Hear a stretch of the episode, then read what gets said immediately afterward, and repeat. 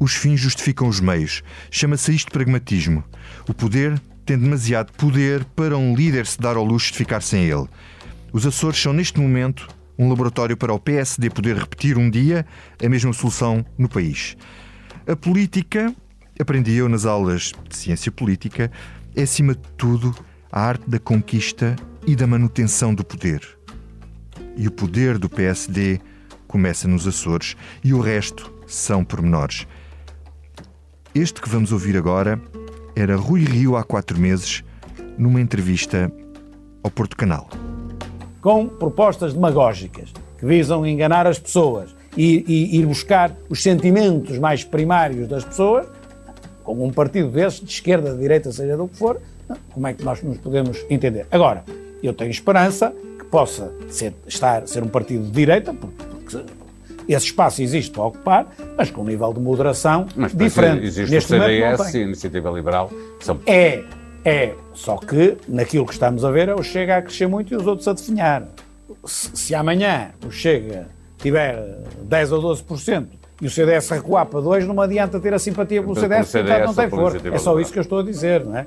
E este que vamos ouvir agora foi Rui Rio ontem, depois de sabermos que o PSD Açores conseguiu formar governo apoiado em vários partidos, mas com o Chega no arco do poder, com acordo escrito e tudo sabem, porque foi referido por diversas vezes, quer por mim, quer por três vice-presidentes do partido, por diversas vezes, que não há nenhum acordo nacional com o Chega. Aliás, não há acordo nacional com o Chega, nem com a Iniciativa Liberal, nem com o PPM, nem sequer com o CDS. E o que foi decidido lá para que o Chega vote favoravelmente o governo de, denominado Aliança Democrática é qualquer coisa como quatro compromissos, digamos assim.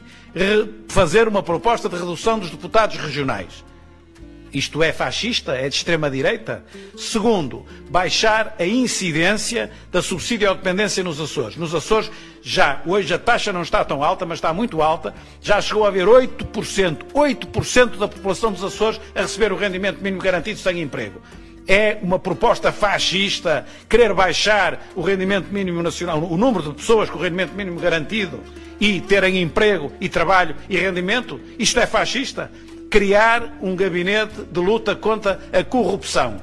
É fascista lutar contra a corrupção? Só queriam provavelmente que eu dissesse assim. Eu era contra a corrupção, mas quando descobri que o Chega também é, eu passei a ser a favor, a favor da corrupção.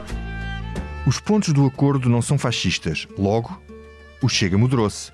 Sem acordo nacional, Rui Rio não suja as mãos lá. Resta saber até que ponto será salpicado porventura cá. E enquanto se formava uma geringonça de direita nos Açores, no continente, 121 conselhos entravam em estado de emergência. Os números são cada vez mais alarmantes. Portugal é hoje o 15º país do mundo com mais casos por habitante e o Expresso escreveu em manchete este sábado que os cuidados intensivos só aguentam mais 10 dias. Mas António Costa, ontem na TVI, foi mais otimista e garantiu que o SNS ainda só está a meio da capacidade para lidar com a Covid e se houver contenção, passo a citar, podemos viver sem dramas de ruptura. As alternativas não são muitas. E ter de escolher entre o confinamento toda a semana ou o confinamento fim de semana é difícil escolher, mas temos de escolher qual é o mal menor. Um mal menor. Outro mal menor foi o que saiu da Comissão Nacional do PS este sábado, em que o partido deu liberdade de voto nas presidenciais. António Costa sonha com o segundo mandato de Marcelo mais macio do que os segundos mandatos dos outros presidentes, mas a ala esquerda do partido foge para Ana Gomes. Estamos a gravar esta comissão política na manhã de terça-feira, dia 10 de novembro, e para debater estes assuntos e o que mais houver, tenho aqui comigo a Cristina Figueiredo, editora de política da SIC, que está aqui no estúdio com o Rubem Pereira, porque não podemos estar cá mais do que três. Olá, Cristina. Olá, bom dia.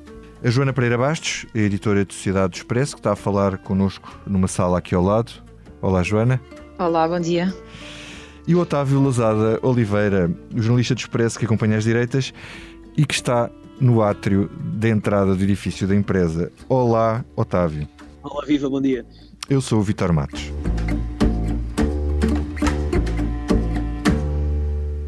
Cristina, eu começo por ti. Uh, o Chega não mudou uh, e o PSD? Foi o PSD que mudou no meio disto tudo? O PSD diz que não. O PSD diz que ficou quietinho no mesmo sítio o Chega que se aproximou. O que é uma posição, uh, pode ser confortável neste preciso instante, no sentido em que permite ao PSD desmentir a ideia de que há um acordo com o Chega, mas uh, toda a gente percebe que não é bem assim, não é? E a partir do momento em que se abre uh, um precedente, mesmo que regional, para usar a terminologia local do, do, do líder do PSD, uh, está aberta uma caixa de Pandora. Eu não sei que consequências é que esta aliança local com o Chega pode trazer a médio e longo prazo, ou se calhar a curto, médio prazo para, para o PSD a nível nacional. Porque tu não, não podes. Uh, eu, quando ouvi as primeiras uh, declarações do PSD, uh, que só para situar os ouvintes, uh, o Chega anunciou um acordo com que tinha chegado a um acordo com o PSD para, para, para a governação na, nos Açores. E o PSD nesse mesmo dia veio dizer não, não, o acordo é apenas para os Açores, não é, não é um acordo nacional. Uh, sim, não, não. Isso faz não... diferença? Faz diferença, é como digo, faz diferença para este, neste concreto, porque de facto o acordo que existe que nem é bem um acordo, é pronto, a tal aproximação do Chega ao PSD, é assim que o PSD define, acontece nos Açores, não acontece a nível nacional. Mas está aberto um precedente. O... Olha, achas que o PSD vendeu a alma ao diabo? Corre esse risco. Corre esse risco. Acho que Estão Aliás, dar... hoje, hoje, é o PS. O PS diz, faz um comunicado a dizer que o PSD uh, eh, vendeu a alma ao diabo, por isso é que eu estava a fazer a pergunta com estes termos corre o risco de ser interpretado dessa maneira, de facto.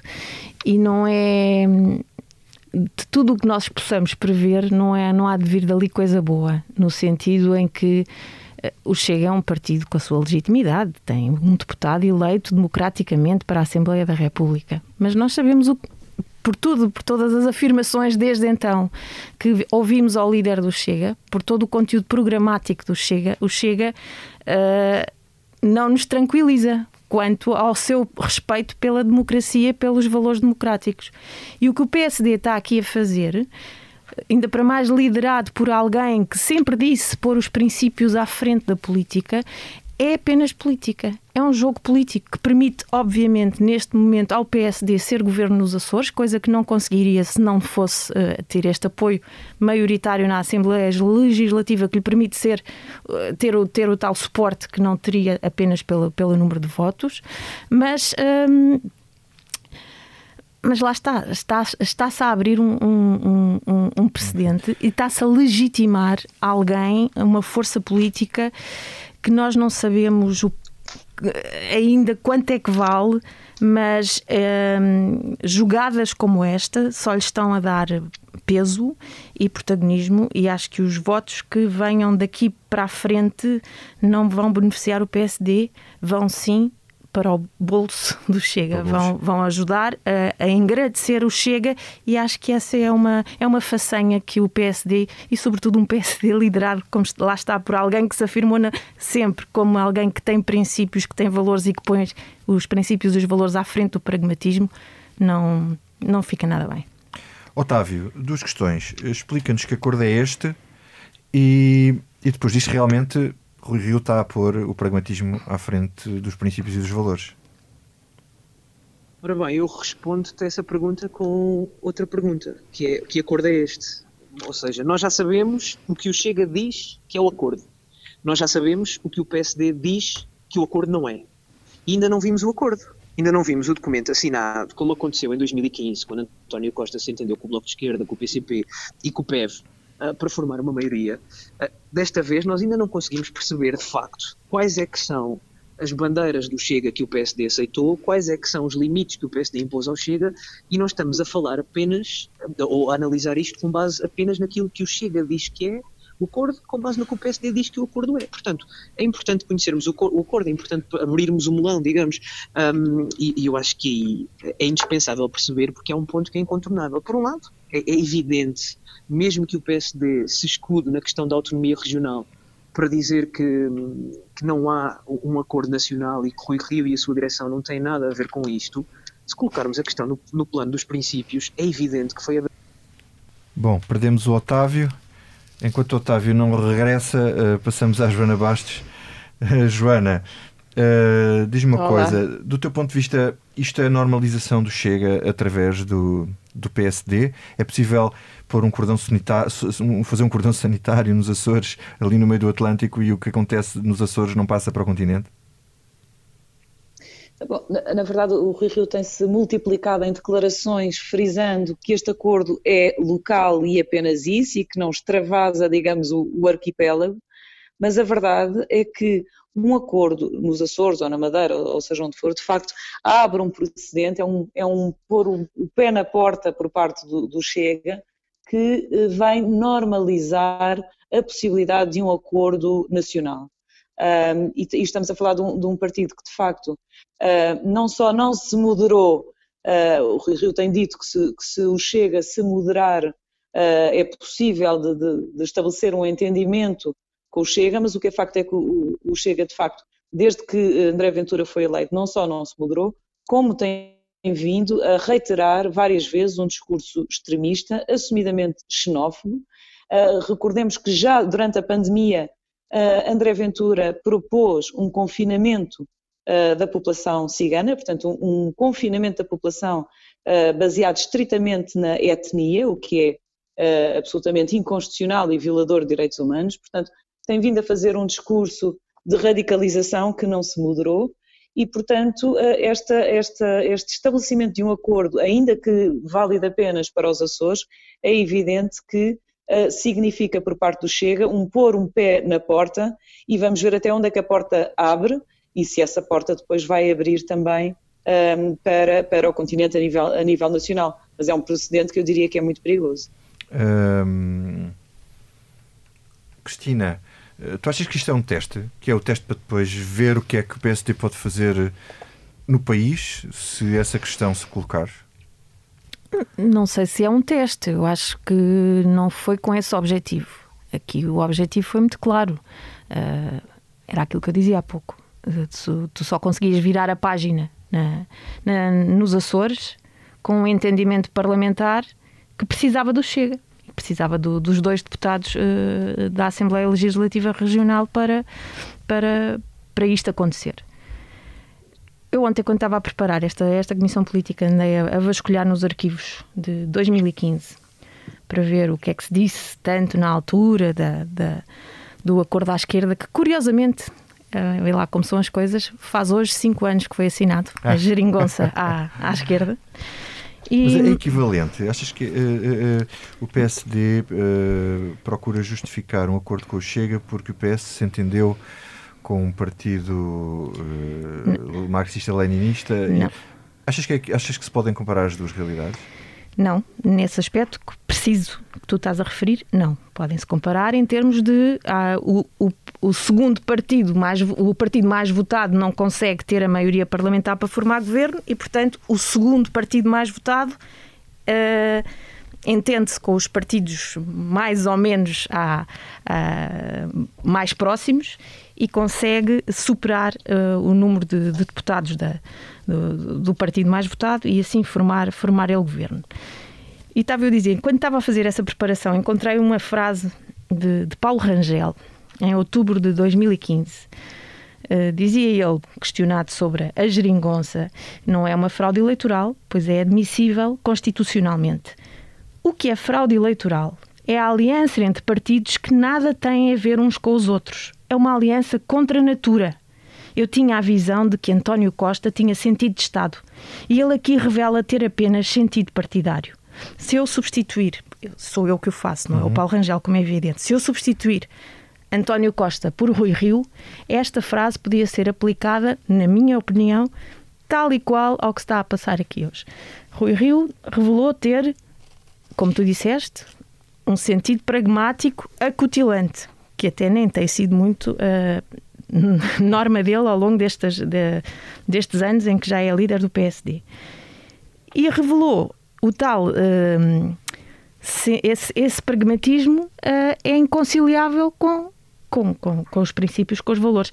Acresce que eu acho que o Chega, que o PSD não tem nada a ver com o Chega, a não ser o facto de, ao ter empurrado para fora do PSD André Ventura, uh, ter ajudado a, a, a que nascesse o Chega. Mas o Chega é um partido oportunista, é um partido nós dizemos de extrema-direita pelas ideias que defende, mas de facto não é uma extrema-direita convicta, como diz hoje num, um abaixo-assinado eh, de, de, várias personalidades à direita. Uh, não se refere explicitamente ao Chega, mas nós percebemos que é dele, obviamente, que está a falar. É uma extrema-direita que não é uma extrema-direita ideologizada, é uma extrema-direita oportunista. E, e, e faz-me pena, para ser simpática, uh, que o PSD tenha caído nesta esparrela. Uh, Otávio, uh, estás, estás, de volta. olha, o PSD caiu numa armadilha, não tinha outra hipótese senão coligar-se com o Chega. Isto vai, na tua ótica, isto vai prejudicar Rui Rio ou vai ser indiferente? É, é, curioso, eu, eu acho que caiu numa esparrela, mas acho que é fácil, é relativamente fácil explicar o paradoxo em que Rui Rio caiu. Ou seja, Rui Rio que sempre fez gala de se estar, eh, passa a expressão, nas tintas para o aparelho partidário, para as pressões, eh, para a sede de poder interna, porque os partidos, obviamente os partidos de poder dependem de, de, da manutenção de poder ou da conquista de poder.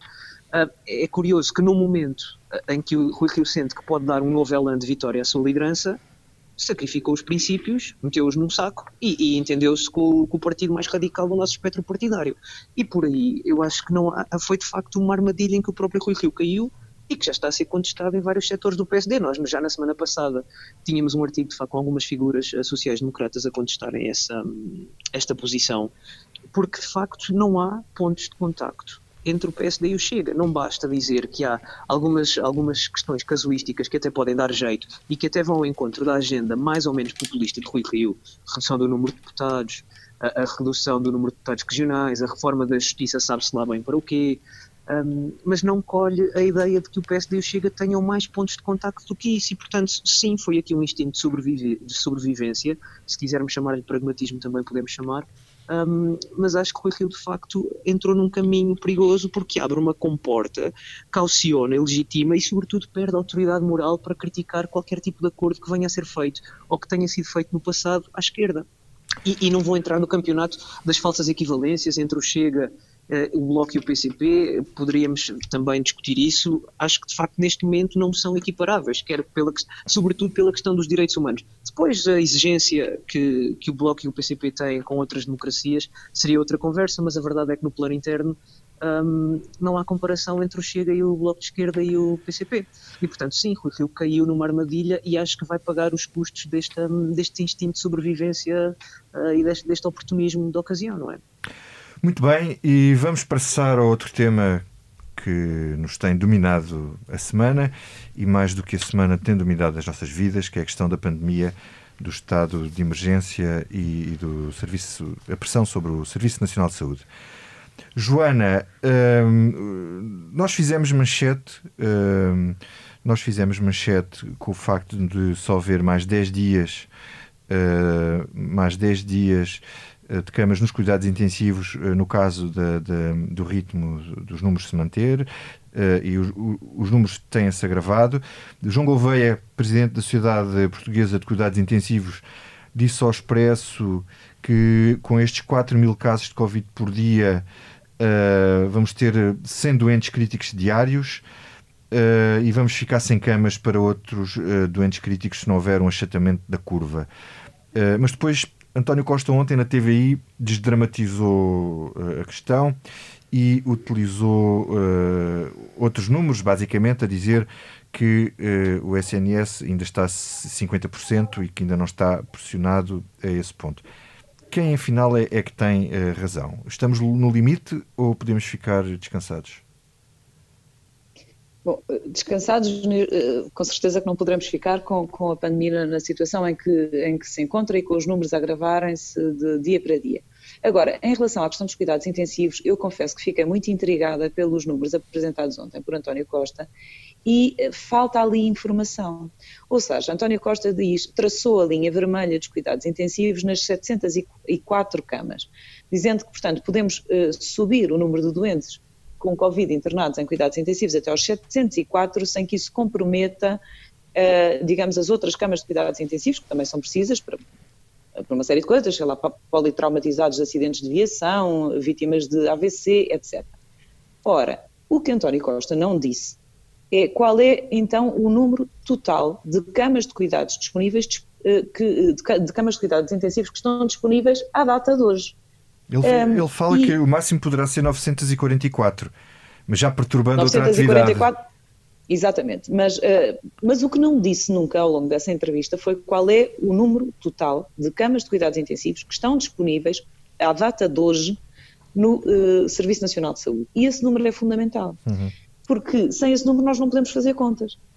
O que eu sei é que, de facto, ao, ao Expresso, no sábado, as contas apresentadas pelo Presidente da Sociedade Portuguesa de Medicina Intensiva são muito claras e aí estão as contas todas. E aí, de facto, eu posso fazer contas porque tenho todas as parcelas. O Primeiro-Ministro escondeu, ou, ou ou omitiu algumas das parcelas, o que me dificulta o trabalho de poder analisar esses números. O que nós sabemos, e isto são factos, é que na primeira vaga da pandemia, em abril, no dia, eh, salvo erro, 7 de abril, que foi o dia em que houve maior número de camas de cuidados intensivos disponíveis em Portugal, esse número era de 1026. E só, pôde existir, só puderam existir 1026 camas de cuidados intensivos, quer para a Covid, quer para o resto, nessa altura, porque toda a atividade programada do Serviço Nacional de Saúde, à época, foi interrompida. E, portanto, as camas de cuidados intensivos puderam ocupar blocos operatórios, salas de recobro e outras áreas hospitalares que não podem quando o Serviço Nacional de Saúde continua a funcionar para o resto das doenças, como neste momento ainda está a funcionar para o resto das doenças. Portanto, eu não consigo perceber muito bem como é que é esta a minha dúvida, e não é apenas minha, mas também dos intensivistas, como é que nós podemos ir até às 704 camas de, de, de Covid eh, em cuidados intensivos, se o número máximo que alguma vez existiu em cuidados intensivos em Portugal foi 1026 na primeira vaga e apenas porque estavam a ocupar áreas que neste momento estão ocupadas com outras coisas. Portanto, a julgar, e eu não tenho essa parcela qual é o número total que António Costa diz que existe neste momento, porque ele não o disse, mas a julgar por este máximo de 1026 que houve na altura, se tivéssemos 704, quer dizer que sobrariam apenas 300 para todas as outras situações. Uhum. Vítimas, como eu disse, vítimas de AVC, de infarto, politraumatizados, pessoas que estão a recuperar de cirurgias complexas, etc, etc. E, portanto, de facto, acho que falta aqui informação e é urgente que o Primeiro-Ministro a dê com clareza, um, porque a nós, uh, o que nos foi dito uh, pelo, pelo Presidente da Sociedade Portuguesa de Medicina, de Medicina Intensiva é que acima das 500 camas de cuidados intensivos, de facto, começamos a comprometer a assistência que o Serviço Nacional de Saúde dá aos outros doentes, com consequências que podem ser também altamente Olha, o que é que, gravosas. O que é que pode acontecer se, se, chegarmos ao limite? O que é que acontece? É uma, é, um, é uma coisa que me intriga. A partir do momento em que não haja camas, o que é que os médicos começam a fazer? Selecionar os doentes que vão sobreviver ou não a priori e sele... mandam-nos para o estrangeiro? O que é que fazem? Quer dizer, o selecionar os doentes é, é uh, uh, digamos, é uma, uma, é aliás considerado como uma boa prática e sempre foi feito. Até porque uh, os, uh, não é qualquer doente que aguenta uh, a ventilação, depende do seu estado, pode não aguentar, ou seja, a ventilação pode ser, pode ser contraproducente até no caso de alguns doentes, ou podem não beneficiar dela. Por outro lado, como o tempo médio de internamento em cuidados intensivos por Covid é muito longo, mesmo que haja camas vazias, os médicos desde o início desta pandemia em Portugal sempre selecionaram. Dizem, imagina, eu tenho aqui uma cama vazia, mas tenho um doente que está a entrar, este doente tem imaginemos 80 anos, tem comorbilidades, tem uma situação de já grande fragilidade. Se eu ponho esse, este doente em cuidados intensivos neste momento, ele ficar um tempo médio, por exemplo, de 20 dias em cuidados intensivos, não só pode não estar a beneficiar uh, da ventilação, como entretanto pode-me surgir um outro doente que poderia beneficiar muito mais, portanto, cujas probabilidades de recuperação seriam muito maiores e eu depois não terei vaga para ele. Portanto, essa uhum. questão da seleção sempre foi feita. A questão é os limites uh, dessa seleção. Até onde é que podemos selecionar? Uhum. Este, neste momento, não é um problema exclusivo uh, de Portugal. Aliás, a Presidente da Comissão Europeia criou uma verba de urgência superior a 200 milhões de euros para fazer transferência de doentes entre os vários países da União Europeia, à medida que cada um vá esgotando as suas capacidades. Mas nós, nós não temos muito para onde mandar e, doentes, não é? Nós não somos a Bélgica nem a Holanda que estão ali no meio da Europa. Mandamos para a Espanha ou não sei, não é? Não, não. Quer dizer, eh, há, há, pode haver essa, essa possibilidade de, de, de helicóptero, enfim, de, mas eh, quer dizer, é, é, era, era esse ponto que eu queria chegar. A Bélgica e a Holanda já estão a transferir doentes e outros países poderão também vir a fazê-lo. Portanto, isto para dizer que a criação dessa verba extraordinária é o reconhecimento por parte da Comissão Europeia de que, de facto, de estamos na iminência de se esgotar a capacidade em vários países. países. Exatamente. Okay. Portanto, passar, descansados não poderemos ficar com Deixa-me passar uh, aqui à Cristina. Cristina, e a gestão política de todo este processo? António Costa foi dando mensagens nem sempre bem calibradas. Por exemplo, começa por dizer que o recolher obrigatório seria uma violência, para uns dias depois decretar um, um confinamento obrigatório ao fim de semana, eh, entre a uma da tarde e as seis da manhã, que se não é um recolher obrigatório, digamos assim, vou ali já venho. Claro que. Ou, aliás, não posso ir ali já vi porque não é podes. proibido. Exato. Um, não tem sido brilhante. Depois de uma primeira fase uh, em que. Um, em que acho que é difícil não reconhecermos o bom trabalho que, que foi feito por, pelo governo, e nomeadamente a coragem que António Costa teve de ter em determinada altura mandar fechar todo o país, começando pelas escolas, um, numa altura em que, em, em, que ainda havia muita discussão e em que ele próprio tinha, tinha muitas dúvidas sobre, sobre se esse seria, seria o caminho, e ele acabou por tomar essa decisão. Um, e, e a coisa resultou.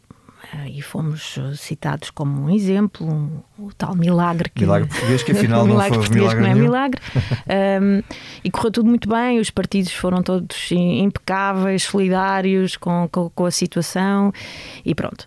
E depois chegou-se ali ao final da primavera e com o início do verão houve aquela ânsia de desconfinamento e olhando para trás é sempre mais fácil, como é evidente, mas uh, é impossível também não fazer esse juízo. Se, se tivéssemos desconfinado um bocadinho mais devagar, a coisa não poderia ter sido diferente? Não sabemos. Nesta segunda vaga, o governo dá a ideia que planeou as coisas bem, uh, mas será que isto não devia ter sido preparado? Quer dizer, não se estarem a tomar estas medidas tão em cima de, de, de, do ontem momento António do, Costa? Ontem António Costa dizia que não se previa que tivesse chegado tão cedo. O que significa que o governo estaria a programar as coisas uh, um bocadinho mais. Um, com mais tempo. Pronto, e que foi apanhado, o Miguel Sousa Tavares falava da expressão, foi apanhado de calças na mão. Não sei se bem se foi apanhado de calças na mão, mas se calhar não estavam completamente vestidas, é um facto. Uh, e isso torna-se torna evidente numa altura em que tu vês estes números a escalarem todos os dias e ainda ontem António Costa admitia que, que isto vai, que vai subir. Os números de ontem eram mais baixos, porque à segunda-feira são sempre mais baixos.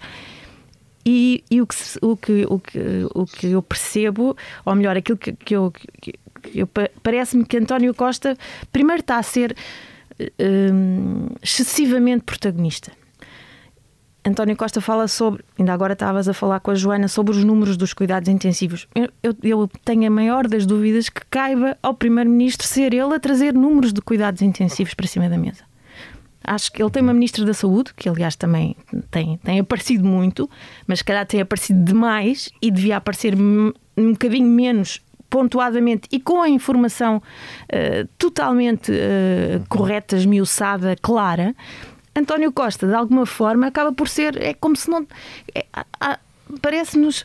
Às vezes parece-me que não há mais governo. É o, é o, António Costa. E isso, de alguma forma, até foi, uh, pelos vistos, tema na, na Comissão Nacional do, do, PS de sábado, de acordo com um artigo que li ontem no Observador, e que fala das críticas que, que Carlos César fez ao governo e que eu acho que não são bem críticas ao governo. Eu acho que são críticas a António Costa, que tem uhum. feito um trabalho meritório, mas que está demasiado confinado à questão da pandemia e não está a ouvir todos os setores e áreas da sociedade. Eu acho que isto é um bocadinho o, o retrato. António Costa concentra tudo sobre si próprio. Uh, é ele que dá aquelas conferências de imprensa há uh, duas semanas seguidas, conselhos de ministros a terminarem tarde, depois uhum. de horas de reunião. Ele no sábado esteve reunido com o PS o dia todo e depois reúne o Conselho de Ministros e vai falar à meia-noite e tal, quando se percebe basta olhar para o senhor, que ele está a cair do tripé claro. e a fazer uma, uma, uma, declaração obviamente cheia de falhas, cheia de incongruências, para depois vir no dia a seguir vir, vir de alguma forma emendar a mão. Não é o tipo de informação que se precisa na, Cristina, numa situação destas. Vamos então acelerar uh, e falaste da Comissão Nacional do, do PS uh, eh, e uh, antes da nossa Comissão Política eu falei com a Liliana Valente, jornalista do Expresso que cobre o Partido Socialista Uh, vamos ouvir o que é que a Liliana nos disse a análise dela ao, ao, que, ao que, se passou uh, sobre os apoios às presidenciais. Liliana Valente, como é que tu olhaste para as divisões do PS depois desta Comissão Nacional em que uns defendem e apoiam Marcelo Rebelo de Sousa, a esquerda da direita, e outros apoiam Ana Gomes, à esquerda do PS? Eu acho que, que, que, é preciso perceber que as eleições presidenciais nunca estiveram no topo das preocupações para, para o Primeiro-Ministro e, e, é bom dizer que muito menos estiveram no topo das preocupações para António Costa enquanto Secretário-Geral do PS. Para ele, como está, está bom e é melhor não mexer porque senão estraga. Mas, como dizias, isto é muito importante para o presente e para o futuro. Isto é uma, forma, para... é uma forma de afirmação de Pedro Nuno Santos. É, era aí que eu queria chegar. Sim, eu, eu, queria te falar primeiro do presente, mas sim, porque eu acho que mesmo assim há, há, há, pontos importantes para o presente e mesmo de Pedro Nuno Santos no presente do governo, porque é uma maneira dele uh, marcar a sua posição em relação a António Costa. Uh, mas é também uh, o resto do PS a dizer que o PS é um partido de poder, que vai ter de lidar com o presidente em exercício e, como diria o próprio primeiro-ministro, uh, não é novidade nenhuma que é quase um vencedor antecipado, um, pelo que é preferível algum recato, como ele até usou na entrevista ao Expresso. A ideia é sempre essa de não estragar a relação que recordo-me se eu não tiver se eu não tiver muito esquecida teve momentos menos bons como como o momento pós incêndios de 2017 mas que na verdade até se tem revelado boa para os lados de São Bento.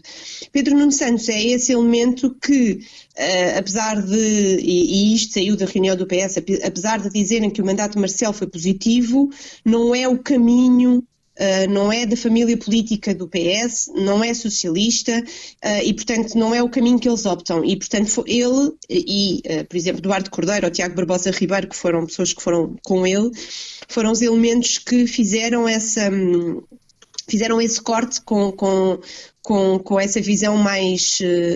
Uh, mais certa do Primeiro-Ministro. Mais pragmática, mais pragmática. diria até, exato, mais pragmática da relação que tem que têm com, com o Presidente da República. Uh, os espiões posicionaram-se. Uh, estamos a falar sobretudo de Pedro Nuno Santos e de Fernando Medina. Um, desculpa? Continua, continua, Liliana. Ah, desculpa. Agora, uh, estamos a falar. Quiseres que fechar, pá, trabalha para fechar. Ah, sim. Uh, estamos a falar sobretudo de, de, Pedro Nuno Santos e de Fernando Medina. Uh, e eles os dois colocaram-se colocaram na, eh, colocaram-se em jogo. Pedro Nuno Santos defendeu a candidatura de Ana Gomes uh, e depois teve, como falámos, o Eduardo Cordeiro e o Tiago Barbosa Ribeiro como outros, mas depois viu uh, Manuel Alegre vir no dia a seguir engrossar as fileiras da Ana Gomes também. E o Fernando Medina também não esteve sozinho ao defender o voto em Marcelo, já tinha sido defendido por Ferro Rodrigues ou por Vieira da Silva. há aqui uma questão que eu acho interessante que pode ser ver como é que vão ser feitos, como é que eles vão argumentar isto uh, ou não durante a campanha, se foi só um apoio e depois desaparecem. Um, e eu acho que no caso de Pedro Nuno era o momento para se demarcar, para deixar claro que a sua opção política não passa pelos mesmos trilhos que de, de António Costa e neste caso, mais uma vez, Fernando Medina esteve com o Primeiro-Ministro. Só para acabar, dar aqui uma nota que ainda há dois silêncios um, e acho que há duas pessoas que podem, que, que ainda precisamos de, de, de ouvir. Eh, que é Ana Catarina Mendes e Mariana Vieira da Silva, que ainda não se sabe qual é que é o posicionamento delas para, hum, para estas eleições presidenciais. Muito obrigado, Liliana. Otávio, hum, como é que tu olhas para esta divisão interna no, no PS? Uh, eh, António Costa vê-se obrigado a apoiar Marcelo Rebelo de Sousa, nem valia a pena apresentar outro candidato, nem valia a pena estar a desgastar as relações com um presidente com quem ele praticamente não teve uh, problemas, tirando aquele problema mais agudo uh, na, na, questão dos fogos. Uh, mas do outro lado, tem gente a posicionar-se, não por sejam enormes entusiastas de Ana Gomes, mas porque há um futuro que é preciso garantir e há uma ala esquerda que é preciso cobrir e, e é de certa forma um ponto de fuga para, para, para não apoiarem um a impossibilidade de apoiarem um candidato que é um candidato de direita. Como é que tu olhas para isto? Eu olho, eu olho para isto com, com alguma. Hum, acho alguma graça a tudo isto, confesso, porque mais do que a questão do posicionamento ideológico ou das linhas doutrinárias no PS, há sobretudo aqui questões táticas e é assim que os partidos, sobretudo os partidos de poder, se posicionam.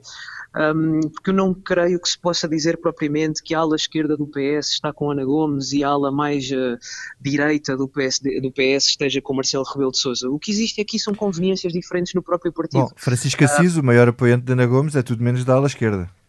Pronto, exatamente. E, portanto, a própria Ana Gomes não foi uma apoiante do primeira hora de António Costa, como é sabido, quando foi a disputa com António José Seguro, ah, e, podemos, temos mais exemplos no próprio partido. Quer dizer, o Ascenso Simões é insuspeito de ser dala, de ser um entusiasta da geringonça, ah, e está com, e está com, com João Ferreira, por exemplo. Isabel Moreira, que pertence indiscutivelmente à ala esquerda do partido, não apoia a solução do PS e vai para, para João Ferreira também por incompatibilidades pessoais e passadas com, com Ana Gomes.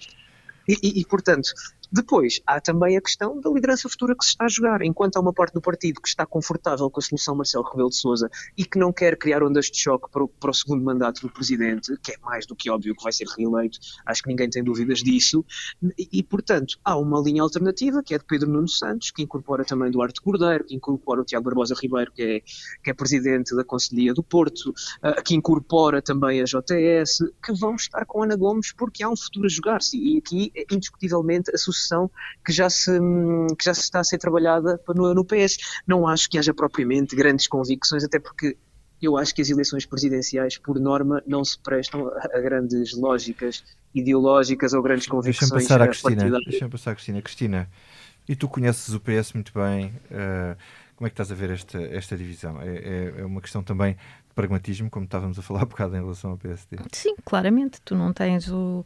Uh, António Costa, como nós sabemos, é, é, é, é o, o, pragmático por, por definição.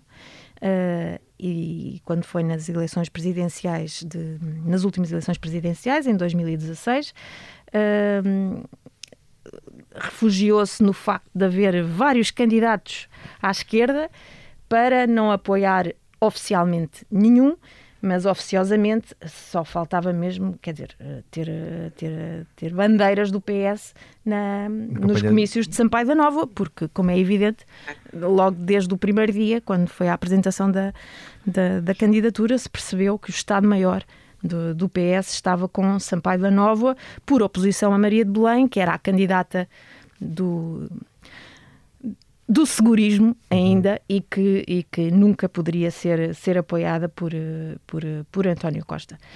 Agora, em 2020, uh, eh, supostamente havendo um candidato, uh, ou no caso uma candidata do Partido Socialista, diria, uh, se isto fosse normal, se isto tudo fosse normal, que não é, o PS acho que naturalmente apoiaria Ana Gomes, até porque pronto, é do PS e, e porque o candidato que à partida se vai uh, recandidatar, uh, o presidente vai se recandidatar e vai ser e vai ser reeleito e portanto seria sempre uma candidatura para perder. Portanto, sendo alguém do PS, seria normal que uh, o PS apoiasse Ana Gomes. E António Costa volta a refugiar-se no argumento de que uh, a candidatura presidencial é muito importante, mas não é a prioridade do PS e, tal como no passado, nunca apoiámos nenhum e não sei quê.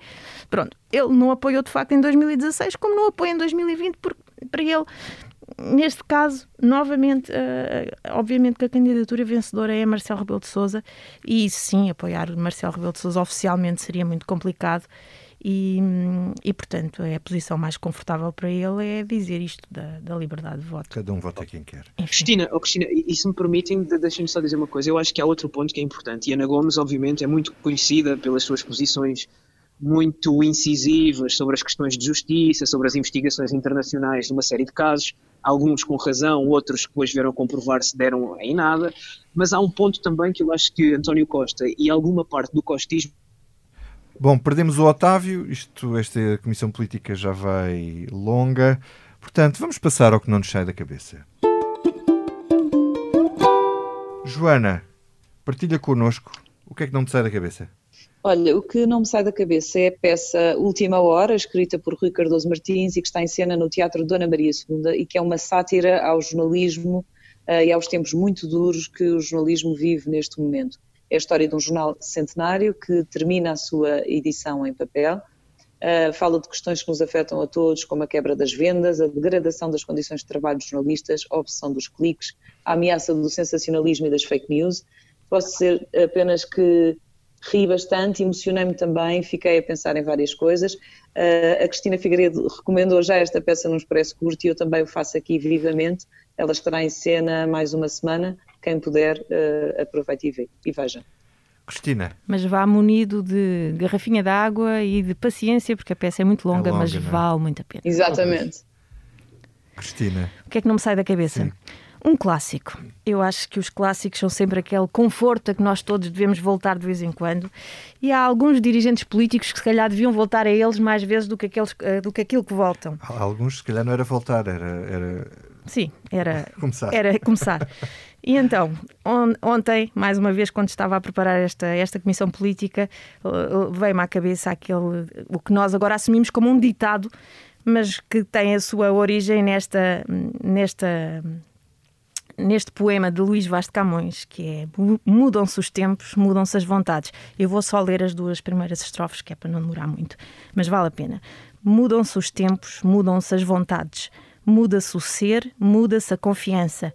Todo mundo é composto de mudança, tomando sempre novas qualidades. Continuamente vemos novidades, diferentes em tudo da esperança. Do mal ficam as mágoas na lembrança, e do bem, se algum houve, as saudades. Muito bem, Cristina, muito obrigado uh, por este momento que te permite ligar a vários temas que nós falámos aqui exatamente, na Comissão Política. Uh, Otávio, mudam-se uh, os tempos ou, ou mudam-se as geografias? Aqui, no meu caso, mudam-se as geografias. Eu, não me sai da cabeça uma decisão do governo norueguês que rejeitou uma segunda ajuda financeira à, à sua companhia aérea, a Norwegian Air, uh, depois de, na primavera, já terem feito uma primeira injeção de 262 milhões de euros. Uh, se repararmos no montante, é manifestamente mais pequeno do que aquele que, noutros países manifestamente mais abastados, uh, foram feitos, e falo obviamente de Portugal, que além dos 1.200 milhões de euros que foram, que foram garantidos como empréstimo à TAP, há ainda uma verba adicional de 500 milhões por uma questão de cautela, como disse o Governo, e portanto uh, fico mais descansado com, com a prosperidade do país em que vivemos. Hum. Olha, a, a, mim não me sai da cabeça, a propósito das eleições uh, americanas, o, o, que eu vivi quando fui cobrir as eleições em 2008, em que vi a felicidade imensa das pessoas uh, choravam à minha volta no, no quando foi o, o comício do, do, do, Barack Obama em Grand Park em Chicago.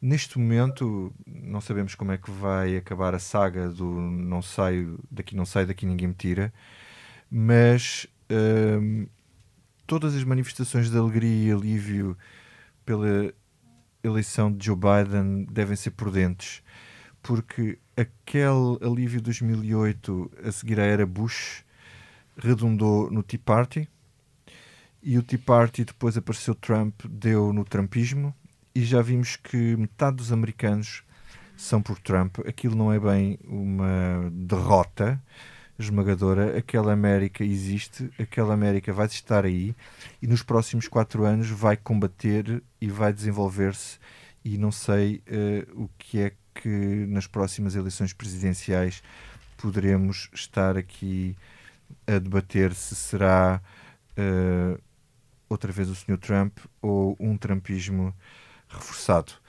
É com esta nota de pessimismo que chegamos ao fim uh, de mais uma comissão política, com a edição do Rubem Tiago Pereira e ilustração do Tiago Pereira Santos. Uh, para a semana já devemos ter cá o David Inês de volta das suas aventuras americanas. E hoje vamos despedir-nos com uma música dedicada a Rui Rio. Sympathy for the Devil, um clássico. Yeah.